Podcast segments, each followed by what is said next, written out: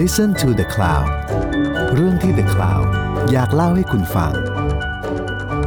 In Relationships คุยทุกเรื่องราวความสัมพันธ์ของมนุษย์ กับอาจารย์ธเนศวงศ์ยานนาวา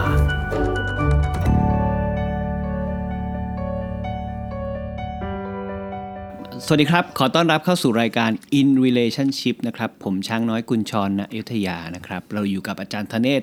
วงศ์ยานนาวานะครับ สวัสดีครับอาจารย์ครับ สวัสดีครับ ก็ ตอนนี้เราเปิดซีรีส์ใหม่ครับ ก็คือว่าในการ in relationship เนี่ยก็สนใจเรื่องการความสัมพันธ์ของมนุษย์นะครับ ซึ่งที่ผ่านมามีประเด็นหนึ่งที่ The Cloud ทำอยู่แล้วก็น่าสนใจมากก็คือสังคมสูงวัยนะครับ เราเคยมีเอ่อช่วงสัปดาห์หนึ่งที่เราให้เอ่อผู้สูงอายุเนี่ยมายึดกองบรรณาธิการทำงานแทนเราหนึ่งสัปดาห์ก็คือ Golden Week นะครับ เราสนใจประเด็นนี้มาค่อนข้างนานก็คืออ วัยอิสระนะครับ วันนี้เรามาเจออาจารย์ธเนศก็เข้าสู่วัยอิสระแล้ว ใช่ไหมครับอาจารย์ก็เลยอยากรู้ฮะอยากรู้จากอาจารย์จากอาจารย์ธเนศว่า เออ อย่างผมเองเนี่ยก็ต้องเตรียมตัวนะคือสี่สิบกว่าแล้ว การเข้าสู่สังคมสูงวัย หรือการเข้าสู่การเป็นวัยอิสระเนี่ยอะไรมันเปลี่ยนไปบ้างแล้วเราต้องเตรียมตัวอะไรบ้างครับอาจารย์ สิ่งแรกเลยนะครับก็คือมันก็เป็นไปตามเงื่อนไขของทางชีววิทยาที่เราก็จะทุกอย่างเราก็จะค่อย ๆ เสื่อมกันไปเรื่อย ๆ ผมคิดว่าคนอายุเลขห้าเลขหกขึ้นไป จนเลขเจ็ดเลขแปดนะครับเราก็คงได้ยินกันอยู่ตลอดเวลาว่าเออสิ่งที่บทสนทนากันนะครับ ของคนแก่ก็คือว่า ไปหาหมออะไรบ้างนะครับโรงพยาบาลไหนอะไรต่าง ๆ พวกนี้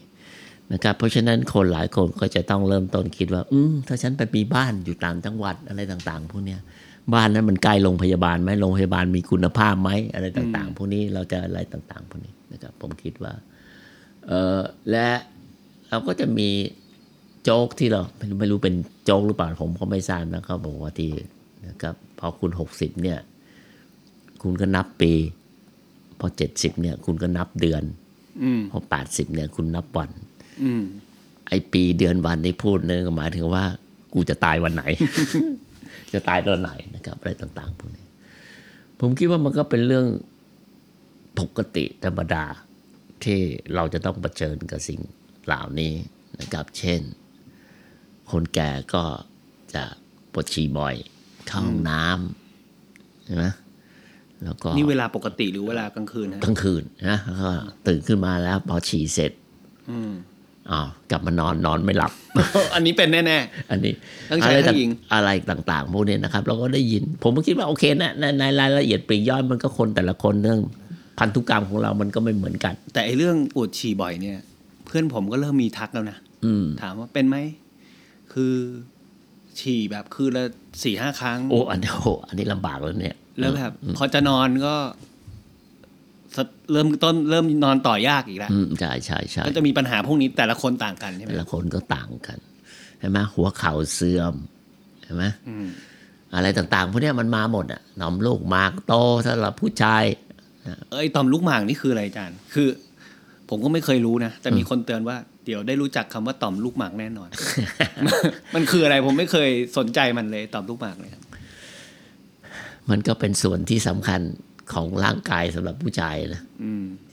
คือต่อมลูกหมากเนี่ยนะครับ ก็เป็น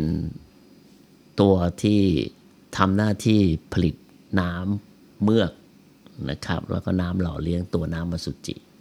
ซึ่งตัวตัวอสุจิก็จะเกิดขึ้นจากลูกอัณฑะของผู้ชาย ใช่ไหมครับ ที่เป็นตัวผลิตอันนั้น เพราะฉะนั้นเนี่ยพอแก่เนี่ยกลุ่มผู้ชายส่วนใหญ่ก็จะมีปัญหานี้ยังไงฮะก็ มันไม่หล่อลูกลื่นหมากโตหรือว่าไงอ๋แล้วอก็ไปเจอไป แล้วก็ไปถึงขั้นมะเร็งต่อมลูกหมาก อะไรต่างๆ ที่เราชอบก็เคยชอบพูดกันนะครับ ทีนี้ไอ้สังคมคนแล้วก็ในปัจจุบันเราก็รู้ด้วยว่านะครับด้วยเทคโนโลยีทางการแพทย์นะครับ มันก็ทำให้คนเนี่ยมีอายุมีไลฟ์นะครับมีอะไรอายุค่าเฉลี่ยนะครับ สูงขึ้นเรื่อยๆเพราะฉะนั้นสังคม ส่วนใหญ่ที่เป็นประเทศที่ร่ำรวยนะครับก็จะประสบปัญหาของการเพิ่มขึ้นของประชากรที่เป็นคนแก่ที่เพิ่มมากขึ้น โดยคนรุ่นหนุ่มนะครับ ก็จะไม่ค่อยมีลูก ไม่แต่งงาน ไม่ค่อยมีลูกหรือแต่งงานแล้วไม่ค่อยมีลูก ซึ่งผมคิดว่าผมก็คงเคยเราผมก็คงเคยพูดในรายการในนี้ไปแล้วว่าเช่นในช่วงทศวรรษที่ 1980 นะครับ ในกลุ่มที่เราเรียกว่า yuppie ก็คือคน generation ผมเนี่ยแหละนะครับ ที่เป็น boomer เนี่ยก็จะไม่มีลูกแต่งงานแล้วไม่มีลูก เราก็จะเรียกว่า double income no kid นะครับอ่าอันนี้ก็คืออายุประมาณ 40 ปีละ อันนี้ก็เป็นเทรนด์ในยุคนั้นสี่สิบปีละที่แต่งงานแล้วไม่มีลูกครับ มันก็มีเหตุผลหลากหลายสาขานะครับนะเอ่อมันก็จะมีหลายแบบนะครับ double income no kid but with dog อ่ายังเลี้ยงหมา เพราะฉะนั้นก็จะเห็นเทรนด์ที่สำคัญอีกอันหนึ่งในช่วงพันเก้าร้อยแปดสิบเก้าสิบแปดสิบประมาณเนี้ยนะครับในโลกตะวันตกนั่นคือคือการขยายตัวของการที่คุณมีเพื่อนคู่ชีวิตแบบใหม่ ที่ไม่ใช่มนุษย์อืมนะครับแล้วมันก็นำไปสู่ประเด็นเรื่องการศึกษาความสัมพันธ์ระหว่างมนุษย์กับสัตว์ที่เริ่มเปลี่ยนแปลงไปมีสิ่งที่เราเรียกว่า pet studies มันคืออะไรครับอาจารย์เพื่อนก็คือคู่ศึกชีวิตที่ไม่ใช่มนุษย์คือก็คือสัตว์เลี้ยงต่างๆพวกนี้อืมใช่ไหมในการที่คุณต้องการเพื่อน ไม่ต้องมีครอบครัวก็ได้อ่าก็ไม่ต้องมีแฟนไม่ต้องก็ได้มีลูกอะไรไม่อะไรมีมีมี เมื่อกี้ผมพูดถึง pet study ก็คือการศึกษาเรื่องความสัมพันธ์ ระหว่างมนุษย์กับสัตว์เลี้ยงต่างๆ พวกนี้ ซึ่งเราก็จะเห็นภาพจากการขยายตัวของคนที่ในในกรณีประเทศไทยก็อาจจะดูเห็นเรื่องคนที่สนใจหันมาให้ความสำคัญกับสัตว์สำนึกในเรื่องของสิทธิสัตว์อะไรต่างๆพวกนี้ก็ชัดเจนที่สุดก็คือหนังสือ Animal Rights ของ Peter Singer นะครับซึ่งเป็นนักปรัชญาที่โด่งดังมากเป็นตอนนี้ก็สอนอยู่ที่มหาวิทยาลัยถ้าผมจำไม่ผิดน่าจะเป็น Princeton แต่เขาเป็นออซซี่นะครับในปีหนังสือเล่มนี้ก็ทศวรรษที่กลางทศวรรษที่ 1970เนี่ยเอ่ออะไรต่างๆ พวกเนี้ยเราก็จะเห็นการวิถีชีวิตที่เปลี่ยนแปลงไปประชากรก็ลดลง จริง ๆ แล้วการลดลงของประชากรเนี่ย ผมไม่แน่ใจว่าผมเคยพูดประเด็นนี้ไหมแต่เป็นประเด็นใหญ่นะครับก็ก็คือว่าจริง ๆ แล้วประชากรในประเทศพัฒนาอย่างเช่นในยุโรปเนี่ยมันก็ค่อยถดถอยมาตั้งแต่ปลายศตวรรษที่ 18 แล้ว แล้วมันจะส่งผลต่อคุณลักษณะของโครงสร้างของครอบครัว ขนาดของครอบครัวที่ใหญ่แล้วก็มาสู่ครอบครัวขนาดเล็กลง เล็กลงในที่นี้ผมไม่ได้หมายถึงแบบเล็กลงแบบที่เราเข้าใจในปัจจุบันนะครับ ลูกหนึ่งคน ก็คือลดลงเหลือประมาณสักสี่ห้าคน ในต้นศตวรรษที่ 20เนี่ยในโลกตะวันตกเนี่ย ค่าเฉลี่ยมันจะตกอยู่ที่ประมาณ4คนนะครับ และมันก็จะสัมพันธ์อยู่กับสำนึกแล้วก็พอลูกนอมน้อยลงสำนึกที่เรามีต่อเด็กก็จะเปลี่ยนแปลงไป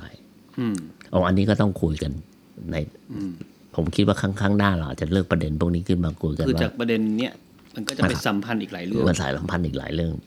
เพราะฉะนั้นมันก็จะกลายมาเป็นเรื่องสัมพันธ์กับเรื่องบทบาทของผู้หญิงอืมในการที่จะต้องเข้ามามีความสำคัญกับสำนึกที่เราเรียกว่า พ่อแม่ต้องเลี้ยงดูลูกด้วยตนเองอืมซึ่งตามจริงแล้วไอ้คอนเซปต์อันนี้มันมันเป็นเครื่องมือสำคัญในการใช้การโจมตีของพวกคนชนชั้นกลาง หรือพวกกระฎุมพีน่ะ ที่มีต่อพวกขุนนางและชนชั้นสูงในกลางตั้งแต่ครึ่งหลังของศตวรรษที่สิบแปดแล้วอืมเพราะว่าชนชั้นสูงไม่มีใครเลี้ยงดูลูกด้วยตนเอง มีแม่นมกันทั้งนั้นก็มีแม่นมกันทั้งนั้น อะไรต่างๆพวกนี้นะครับ แล้วก็เพราะฉะนั้นเพื่อประชากรเนี่ย มันก็ค่อยๆค่อยๆค่อยๆลดลงเรื่อยๆความแต่ในขณะเดียวกันในปลายศตวรรษที่สิบแปดเนี่ย มันก็จะมีคนสำคัญหนึ่งคนหนึ่งก็คือโทมัสโรเบิร์ตมาลทัสซึ่งก็เป็นคนที่อธิบายเรื่องการขยายตัวของประชากร แล้วก็นำไปสู่ความหวาดกลัวที่มีต่อการขยายตัวของประชากรอย่างมาก ตั้งแต่ปลายศตวรรษตั้งแต่พูดง่ายๆก็คือต้นศตวรรษที่ 19 ก็ไล่ขึ้นมาเรื่อยๆนะครับ ในการที่จะควบคุมประชากร อืมอันเมื่อกี้อาจารย์พูดใช้คำว่าความหวาดกลัว กลัวอะไรครับ กลัวการขยายตัวของประชากรประชากรมากเกินไปไปคนล้นโลกอะไรต่าง ๆพวกนี้อืมซึ่งผมไม่รู้ว่าคนรุ่นช้างจะมีสำนึกแบบนี้หรือเปล่า แต่สมัยผมเป็นวัยรุ่น หรือผมแม้กระทั่งผมเรียนหมหาวิทยาลัยเราก็จะได้ยินเรื่องพวกนี้อยู่ตลอดเวลา ว่าเอ่อประชากรจะล้นโลกอะไรต่างๆพวกนี้ ยุคผมเนี่ยก็จะพูดเรื่อง climate change ดูแลรักษาโลกปลูกป่านู่นนี่นั่น แต่คนล้นโลกเนี่ย เพิ่งได้ยินจากอาจารย์นี่แหละ ว่ากลัวกันว่ามันเพิ่มพูดกันมาตั้งแต่มาทัสนะครับ แล้วก็มันก็มีมาเรื่อยๆ ในความหวาดกลัวแต่ในขณะเดียวกัน ในช่วงครึ่งหลังของปลายศตวรรษที่ 19 มันมีความกลัวอีกแบบหนึ่ง ซึ่งตอนนี้ก็กำลังพูดกันมากมากขึ้นก็คือ ประชากรไม่พออืมซึ่งพอเราจะเห็นภาพใช่ไหมพอบอกประชากรไม่พอปุ๊บตอนเนี้ยมันกลายเป็นบอกว่า คนในประเทศตะวันตกเนี่ยประเทศร่ำรวยเนี่ย อัตราการเกิดมันต่ำลงครับเห็นไหมเพราะว่าในในประเทศแบบอายุโรปใต้เนี่ยอ่าอัตราการอ่าผู้หญิงหนึ่งคนเนี่ยมันอัตราสัดส่วนเขามันคือ 1.2 ในการที่คุณจะรักษาประชากรให้มันคงที่เทนเท่าเดิมเท่าเดิมเนี่ย ผู้หญิงหนึ่งคนจะต้องมีลูก 2.1 ที่เขาเรียกว่าสัดส่วน 2.1นะแต่ตอนเนี้ยมันต่ำกว่านั้นหมด แล้วรวมทั้งประเทศไทยด้วยโอ้ แล้วก็ญี่ปุ่น แล้วก็เกาหลี ญี่ปุ่นเกาหลี สิงคโปร์นะครับ ยุโรปใต้ยุโรปตะวันออกนะครับ มองภาพง่ายๆคือทั้งโลกอีกหน่อยเนี่ย มันจะมีคนที่อายุแบบสูงอายุเยอะมากอะคุณอันนี้ต้องระวังๆแล้วไม่มีนิดนึงคน drive อันนี้อันนี้อันนี้เศรษฐกิจช้างทำต้องระวังนิดหนึ่งไม่ใช่ในแอฟริกาครับ อืมนะครับ อันนี้เราต้องเข้าใจว่าแอฟริกาไม่ได้มีโครงสร้างประชากรแบบนี้อืม แรงงานของเขาเนี่ยนะครับก็คือ median age ค่ามัธยฐานอายุเนี่ยของเขาค่อนข้างที่จะต่ำต่ำกว่า20อะอืมในขณะที่ยุโรปเนี่ย มันอยู่ที่ประมาณ40กว่า40ต้นต้นๆจีนก็30เป็นปลายๆ ผมใช้คำแบบนี้นะ เพราะว่าผมจำตัวเลขแล้วผมว่าประเทศไหนมันเท่าไหร่แล้วนะแล้วอะไรมันทำให้ค่ามัธยฐานมันต่างกันขนาดเนี้ยครับก็โครงสร้างประชากรเนี่ยเมื่อคุณนึกออกไหมาค่ามัธยฐานพอ่าอไอ้เดี๋ยวพอพอถ้ามันกระเดียดไปทาง 40 กว่านั่นหมายความว่าคนแก่มันก็จะเพิ่มมากขึ้นอ่าอ่าใช่ไหมค่าเฉลี่ยค่าอายุเฉลี่ยเอ่อก็มันเพียงแต่ว่าไอ้ความหวาดกลัวเนี่ยมันมีมาตั้งแต่ปลายศตวรรษที่ 19 ละ โดยเฉพาะอย่างยิ่งตอนที่ฝรั่งเศสแพ้สงคราม ฟังโกปัชเชนวอร์ในปี 1871 อืมโอ้นี่ย้อนไปก่อนอะเพราะฉะนั้นในความหวาดกลัวเนี่ยมันก็จะเป็นสำนึกที่สำคัญมากนะครับ ของผู้คนต่างๆ ทั้งในยุโรป โดยเฉพาะอย่างยิ่งหลังจากนั้นมาแล้วเนี่ย ในทศวรรษที่ 1930 เนี่ยไอ้ความหวาดกลัวที่จะไม่มีประชากรเนี่ย มันขยายตัวอย่างมากในประเทศร่ำรวย อืม เพราะฉะนั้นเนี่ยเวลาเราเห็นเรื่องเอ่อ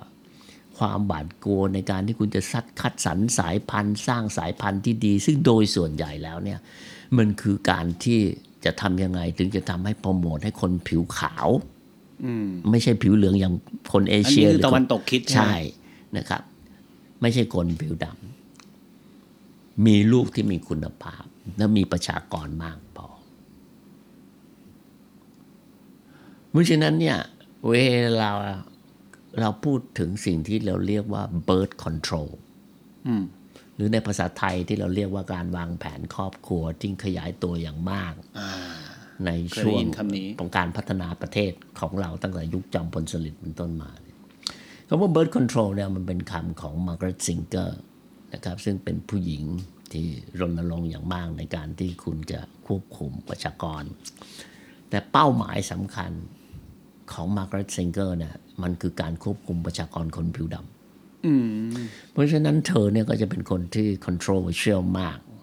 ว่าเธอเป็น racist หรือเปล่า หลายก็หลายคนก็จะมองว่าเธอเป็น racist เพราะว่าเป้าหมายหลักของการควบคุมประชากรในช่วงนั้นน่ะมันคือการมันสัมพันธ์อยู่กับเรื่องอันหนึ่งที่สำคัญนั่นก็คือ การโยกย้ายประชากรในปลายในครึ่งหลังของศตวรรษที่ 19 ขออนุญาตถามสับเทคนิคนิดนึงครับ resist คืออะไรครับอาจารย์ resist ก็คือสำนึกที่คุณรู้สึกว่าคนผิวสีผิวอื่น โดยเฉพาะอย่างยิ่งที่ผิวเหลืองก็ดีพูดง่ายๆคือคนก็เอเชียเหยียดคนแอฟริกา สีผิวก็ถือว่าต่ำต้อยพวกนี้มันเช่นขี้เกียจไม่ขยัน โง่อะไรต่างๆพวกนี้ซึ่งความเชื่อเนี้ยมันก็เป็นความเชื่อซึ่งมันมามีความชัดเจนจริง ๆ ก็คือประมาณเอ่อ ศตวรรษที่ 18 และถูกพยายามถูก confirm ด้วยความรู้ทางวิทยาศาสตร์ในปลายศตวรรษที่อืม19ต้นศตวรรษที่ 20 เพราะฉะนั้นมันถึงมีโปรแกรมที่ฝรั่งเรียกว่า eugenic ในการคัดสรรสายพันธุ์อืมให้มีคุณภาพต่างๆ พวกนี้แล้วก็ความเชื่อพวกนี้มันก็ล่มสลายไปเมื่อหลังสงครามโลกที่สองเพราะว่าคนที่ ถูกโจมตีเรื่องนี้มากก็คือพวกนาซีฮิตเลอร์นั่นเอง คือรักษาสายพันธุ์อย่างที่จะเรียกว่าอารยันและอารยันต่างๆต่างๆพวกนี้นะครับ เพราะฉะนั้นเนี่ยไอ้กลไกในการควบคุมประชากรเนี่ย ที่เป็น birth control เนี่ย มันก็จะสัมพันธ์อยู่กับสิ่งพวกนี้ พอหลังสงครามโลกครั้งที่สอง ไอ้การควบคุมประชากรมันก็จะเปลี่ยนประเด็นไปละควบคุมเหมือนกันอืมแต่อันนี้มันเป็นการกลัวการเจริญเติบโตและการขยายตัวของประชากร ซึ่งถ้าตั้งแต่ปลายศตวรรษที่ 18 ละ 18 แล้วนะครับปลาย 18 ต้น 19 ก็คือเราเชื่อกันว่า เราไม่ใช่เราเชื่อกันว่านะครับก็มีนักคิดกลุ่มหนึ่งซึ่งเช่นที่ผมบอกไปแล้วว่าโทนัสเซอร์เบิร์ตมัลทัสที่อธิบายว่า ถ้าประชากรมันเพิ่มขึ้นเนี่ย คนมันก็จะแย่งกันกินไม่มีอาหารมากเพียงพอมีทรัพยากรจำกัด เพราะฉะนั้นคุณจะทำยังไงที่จะทำให้คนนั้นมันมีกินเพียงพอ นี่พอหลังสงครามโลกครั้งที่สองเนี่ยประเด็นไอ้ความยากจนที่มีกินเพียงพอนะมันไปสัมพันธ์กับเรื่องคอมมิวนิสต์อืมทำไมอะครับคอมมิวนิสต์มาเกี่ยวเพราะว่าอไกับคอมมิวนิสต์เนี่ยประชากรเยอะก็คือคนจนเนี่ย ก็จะประหันถูกอะไรหันเหไปทางฝ่ายคอมมิวนิสต์มากขึ้นถ้าคุณเป็นคนจน เพราะฉะนั้นอะประชากรก็จะเป็นนโยบายอันหนึ่งในการที่คุณจะเอามาสู้กับคอมมิวนิสต์อืมก็คือทำให้คนมีประชากรน้อยลง อาหารพอพอกินอืมเพราะว่ามัลทัสบอกบอกว่าไอ้สัดส่วนของประชากรไอ้ไอ้การเติบเติบโตของประชากรเนี่ย มันเป็น geometric progression มันเป็นอัตราที่มัน2บวก2เป็น 4 เป็น 8 เป็น 16 ไปเลยเออนะทวีคูณเป็นทวีคูณไปเรื่อยแต่อ่าการเติบโตของอาทรัพยากรในการผลิตเนี่ย มันแค่หนึ่งบวกหนึ่งเป็นสองบวกสองเป็นสามเป็นสามเป็นสี่มันก็มันเป็นเป็นไม่พอห้าแน่นอนมันไม่พอคือถ้ามองเป็นร้อยปีนี่ทรัพยากรไม่น่าพอเอ่อแน่นออะไรนต่าง ๆ พวกนี้ เพราะฉะนั้นเนี่ยเอ่อความหวาดกลัวเนี่ยนะครับ มันก็จะทรงพลังมากขึ้นเมื่อโลกตะวันตกเนี่ยมันสามารถคุมโลกใบนี้ได้หลังสงครามโลกที่สองอืมไม่ว่าจะผ่าน UN บางที่เราเข้าใจ หรือในปัจจุบันคุณอาจจะเห็นภาพชัดเจนกับ World Bank IMF อะไรต่างๆ พวกนี้องค์กรพวกนี้ความหวาดกลัวเนี่ยมันก็จะกลายมาเป็นสิ่งที่สำคัญที่เรา ผมคิดว่าคนรุ่นผมก็จะได้ยินเรื่องการวางแผนครอบครัวการอะไรต่างๆ ควบคุมก็จะ UN ก็จะสอบสนับสนุนสิ่งพวกนี้มากคือมากนะครับ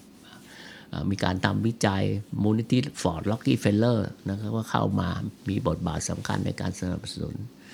นะแล้วก็ในช่วง 1930 เนี่ย ความสามารถในการคำนวณที่เราเรียกว่า projection population projection เนี่ยในการคาดการณ์ว่า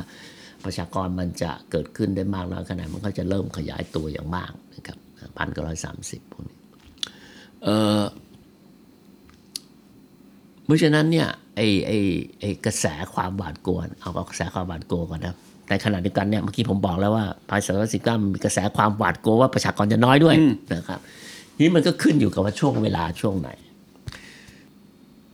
พอเสร็จปางปุ๊บเนี่ยนะครับตอนนี้มันก็ต้องไปควบคุมประชากร เพราะว่าคุณกลัวคอมมิวนิสต์ใช่ไหมประเทศยากจนเช่น อินเดียจะเป็นคอมมิวนิสต์ไหมเพราะว่าจีนมันเป็นคอมมิวนิสต์ไปแล้วในปี 1949เห็นไหมโอ้โหทุกคนก็พันเก้าร้อยห้าสิบทุกคนประสาทเสียหมดแล้วนนำไปสู่สงครามเกาหลีอะไรต่างๆในระยะเวลาต่อมา ก็คือช่วงสงครามเย็นไอ้งานที่โด่งดังอันชิ้นหนึ่งนะครับ ในเรื่องเกี่ยวกับ ไอ้ไอ้ไอ้การขยายตัวของประชากรที่จะสร้างปัญหาก็คือหนังสือที่ชื่อว่า population bomb อืมนะครับออกมาในปี 1968 คนเขียนชื่อชื่อว่า Paul R. Ehrlich นะครับก็จะชัดเจนอยู่แล้วนะครับ พวกนี้ก็เอ่อทำให้ภาพความหวาดกลัวของประชากรเนี่ย มันก็ขยายตัวมากขึ้นพอพันเก้าร้อยเจ็ดสิบทศวรรษพันเก้าร้อยเจ็ดสิบเรามีโครงการที่เราเรียกว่าอ่ามีหนังสือที่สำคัญคือ Limit to Growth นะครับก็คือการเจริญเติบโตเนี่ยมันมีข้อจำกัดแล้วนะทรัพยากรต่างๆ พวกนี้ที่คุณมาในปัจจุบันของรุ่นพวกคุณก็อาจจะกลายมาเป็นเรื่อง global climate อืม change ปัญ climate หา change อะไรอย่างเงี้ยนะสิ่งแวดล้อม อาหารไม่พออะไรก็แล้วว่ากันไป เพราะฉะนั้นมันก็ต้องควบคุมประชากรอืม แต่ในอีกมิติอันหนึ่งที่มันเดินคู่กันแต่มันไม่ได้มีภาพที่ชัดเจนนั่นก็คือความหวาดวิตกที่มีต่อประชากรลดลง ซึ่งไอ้เทรนด์อันเนี้ยในประเทศพัฒนาแล้วเนี่ย มันเกิดขึ้นมาตลอดตั้งแต่ปลายศตวรรษที่ 19พันเก้าร้อยสามสิบแต่มันหายไป มันหายไปได้ไง ในช่วงพันเก้าร้อยห้าสิบหรือหลังสงครามก็คือคน generation ผมที่เป็น boomer นี่แหละ ที่มันไม่ได้เป็นไปตามคาดว่า ประชากรมันจะลดลง มันเสือกบูมขึ้นมา เพราะฉะนั้นไอ้การบูมของประชากรพันเก้าร้อยห้าสิบเนี่ยมันก็ไปconfirm การยืนยันในความเชื่อว่าประชากรจะลดลงที่มีมาตั้งแต่ต้นศตวรรษที่สิบเก้าปลายศตวรรษที่สิบแปดทีนี้มันก็คุมกันมาเรื่อยๆอ้าวฉิบหายแล้วตอนนี้ตอนนี้หมายถึงคนไม่สิ่งพอที่มันเกิดขึ้นก็คือตอนนี้ก็คือ ตอนนี้ก็เริ่มปริวิตกแล้วสิว่าอะ คุมไปเยอะๆใช่ไหมอย่างเช่น คุณเห็นไหมนโยบายจีนเปลี่ยนจากลูกคนเดียวมาเป็นลูกสามคนอ่าเร็วๆนี้เองนะครับ ผมเห็นที่สิงคโปร์มี national day ด้วยนะเออเพราะวันฉะนั้นปั๊มลูก สิงคโปร์ก็จะต้องพยายามที่จะให้เงินลดภาษีให้บ้านอะไรต่างๆพวกนี้นะครับ อันนี้เป็นนโยบายที่ประเทศพัฒนาแล้วทำเพราะประชากรมันไม่เกิดนะสัดส่วนผมบอกแล้วว่า มันต้องได้ 2.1 เป็นอย่างน้อยอะ อันนี้คือเป็นสูตรทั่วโลกอะก็เป็นสูตรทั่วๆไปสองแต่เราต้องจุดหนึ่งเข้าใจนะครับว่าเนี่ยมันเป็นเพียงตัวเลขมันมันมีไอ้ตัวเลขมันหลอกคุณได้อยู่ตลอดเวลา เพราะฉะนั้นแต่ก็โอเคเราก็พูดเพื่อความเข้านะครับง่าย ๆ ในยุโรปในในในในอีสเอเชียเนี่ยก็หนักญี่ปุ่นเกาหลีเนี่ยต่ำมากอืมต่ำมาก ยุโรปก็เช่นกัน อเมริกาจะไม่ค่อยมีปัญหานี้ เพราะอเมริกาแก้ปัญหามาตลอดประเทศอเมริกาเป็นประเทศของการที่คุณนำคนเข้าใช่ไหมคุณคงรู้ใช่ไหมเขาจับลอตเตอรี่มีคนไทยก็จับลอตเตอรี่อพยพไปอเมริกาได้แต่คนไม่พอก็เอาคนเข้าเลยเอาคนเข้าเลย เพราะฉะนั้นมันก็จะแตกต่างจากยุโรปเพราะยุโรปไม่เคยมีประสบการณ์ในการนำคนเข้าจริง ๆ ยกเว้นหลังสงครามโลกครั้งที่สองเช่น ในกรณีของอ่าเยอรมัน เพราะว่าคน หลังสงครามใช่ไหมคุณไม่มีแรงงานนะคุณก็ต้อง import พวกตุรกีเข้าไป ตุรกีเลยนะครับ เข้าไป และในช่วงที่ผ่านมาทั้งหมด ความหวาดกลัวนี้มันชัดเจนมาตลอดว่าประชากรจะน้อยลง เช่นจากชิรักก็พูดประเด็นพวกนี้ในทศวรรษที่หนึ่งพันเก้าร้อยแปดสิบผมจะใช้คำนี้นะครับ เพราะผมจำปี ชัดเจนไม่ได้ว่ามันหนึ่งเก้าแปดสามแปดสองแปดสี่แปดห้าแปดหกแปดเจ็ดผมจะใช้คำว่าทศวรรษที่หนึ่งต้นทศวรรษที่หนึ่งพันเก้าร้อยแปดสิบประมาณนี้ครับอะความหวาดกลัวนี่ที่เกิดขึ้น เพราะฉะนั้นเนี่ยตอนนี้ก็กลายมาเป็นปัญหาละว่าประเทศพัฒนาประเทศที่ร่ำรวย มีประชากรน้อยลง แล้วคุณจะแก้ปัญหานี้อย่างไรแต่ประชากรเนี่ย